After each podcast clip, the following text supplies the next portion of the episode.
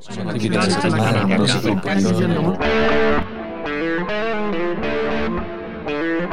Nel frastuono pandemico parla, fai sentire la tua voce, amplificala in un discorso collettivo.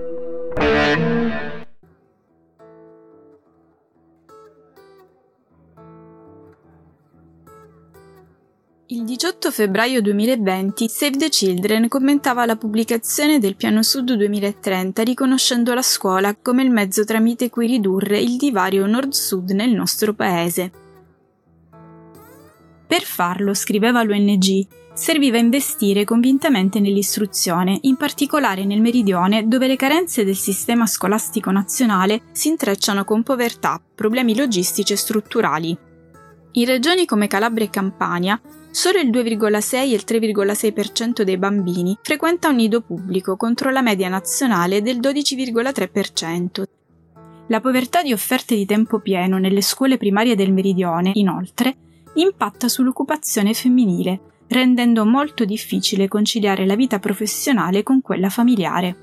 Tre giorni dopo questi commenti, a Codogno viene isolato il paziente 1 e da lì la storia la conosciamo tutti. La pandemia entra potentemente nelle nostre vite e ci costringe a riorganizzare la stragrande maggioranza degli spazi che quotidianamente tutte e tutti viviamo e la scuola non fa eccezione.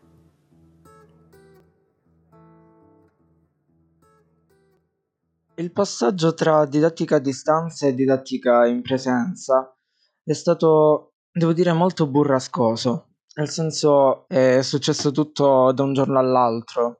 Devo ammettere che ri- rispetto ad altre scuole la mia è stata, non dico avanti, ma mm, comunque c'è stato almeno quel rapporto tra um, professori e alunni che hanno cercato di fare qualcosa e di non abbandonarsi senza studiare, senza insegnare, come ho visto in molte altre scuole, anche fino a periodi come maggio.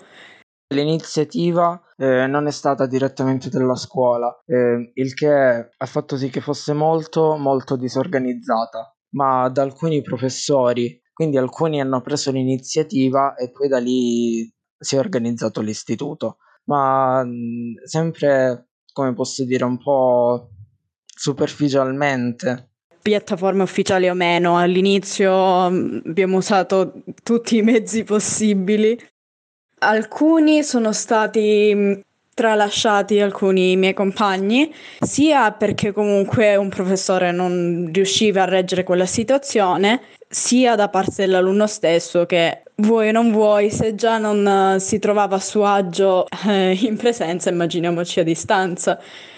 Credo l'avevamo vista tutti più come una sottospecie di vacanza, ecco, di pausa, eh, dove eravamo tutti abbastanza entusiasti alla fine.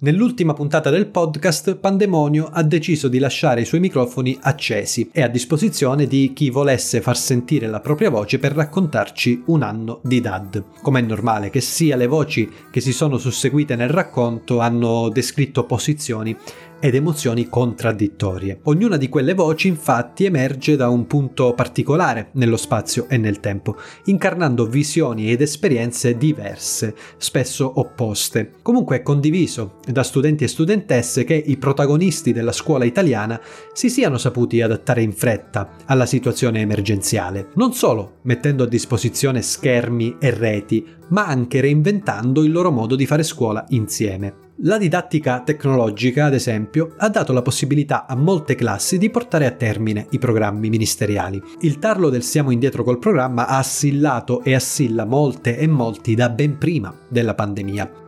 Proprio per questo l'opportunità di continuare a fare lezioni a distanza ha dato almeno una parvenza di normalità, nonostante la situazione emergenziale. Oggi il primo ministro Mario Draghi afferma che le scuole rimarranno aperte fino a luglio perché? Perché è necessario recuperare i programmi. Ma da quello che ci è sembrato di ascoltare dalle voci di chi la scuola la vive, non sono solo i programmi a dover essere recuperati, dovrebbe essere recuperata la funzione sociale della scuola e la sua funzione pedagogica. Una pedagogia capace di comprendere le difficoltà materiali e cognitive di chi vive contesti difficili. Dovrebbe essere recuperata anche la spensieratezza, poiché dopo un anno di pandemia, nella scuola si percepiscono vividamente stanchezza, ansia, rabbia, depressione. Se si riduce la scuola a una corsa d'ostacoli che finisce quando finiscono gli argomenti da trattare, si rischia di preoccuparsi più dell'andare spediti verso la meta che di chi resta indietro. Come dicono Maria, Mariangela e Francesca, il passaggio alla scuola digitale non è stato né immediato né scontato. Una cattiva connessione, un numero insufficiente di dispositivi hanno reso più difficile tenere il passo di chi quei mezzi li possedeva e hanno pesato sulla partecipazione alle lezioni.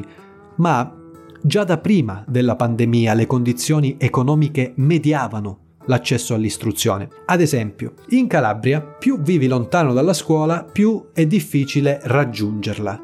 Non solo perché le infrastrutture e i servizi sono inadeguati, ma anche perché non esiste un trasporto pubblico gratuito.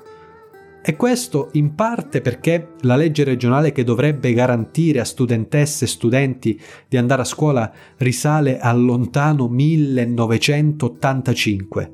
Per capirci Facebook non esisteva e Mark Zuckerberg aveva un anno. Non solo, austerità e riforma Gelmini hanno fatto scomparire gli istituti di provincia, creando delle classi pollaio che svolgono le loro attività in istituti fatiscenti. Tutto ciò, tutto ciò ha prodotto il tasso di abbandono scolastico più alto in Italia. In Calabria un ragazzo su cinque, un ragazzo su cinque, non conclude la scuola dell'obbligo. Eppure, stando alla bozza del Recovery Fund, le spese per la scuola saranno in larga parte destinate a incontrare i bisogni delle imprese piuttosto che utilizzate per potenziare i trasporti e per contrastare le disuguali condizioni di partenza. Come sottolinea Rosanna, l'insegnante da Cosenza, ciò è in linea con gli ultimi dieci anni di riforme della scuola, meno formazione critica e più competenze da spendere immediatamente sul mercato del lavoro. Al contrario della presa di parola di studenti e studentesse, è emersa la necessità di una scuola che sia occasione di socialità e contatto fisico, visivo e interpersonale con gli altri. Non so, per me è stato molto difficile approcciare questo tipo di didattica, eh, perché per me la scuola è molto altro. La mia giornata a scuola non era formata soltanto dallo stare dietro un banco e ascoltare un professore, era formata anche da persone che vedevo a ricreazione, persone con cui stavo prima di entrare a scuola e, e dopo l'uscita di scuola. Quindi mi sono sentito abbastanza privato di tutto questo. Pur reclamando il ritorno in classe, molte e molti hanno riconosciuto che, in questo periodo, le norme anticontagio rendono la scuola in presenza più difficile. E questo anche perché, come abbiamo già detto, la maggior parte delle classi è sovraffollata, tanto per l'assenza di spazi adeguati, quanto per quella dei docenti.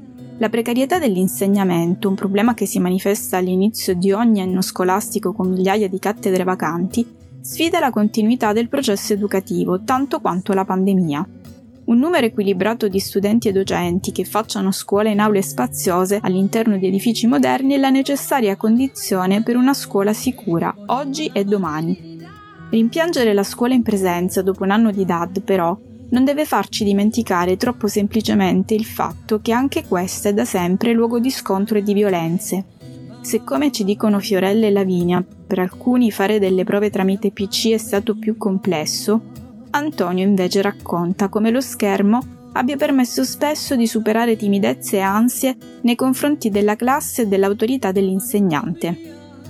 Contro chi ancora oggi vorrebbe la cattedra rialzata, è immaginabile un approccio all'insegnamento che vada oltre l'autorità, in cui ognuna e ognuno contribuiscono alla costruzione collettiva del sapere della classe. Provando a ripensare i rapporti nella scuola, possiamo ripensare anche il modo di fare scuola. E questo perché, come ci ricorda Alessandro, il futuro è tutto da costruire.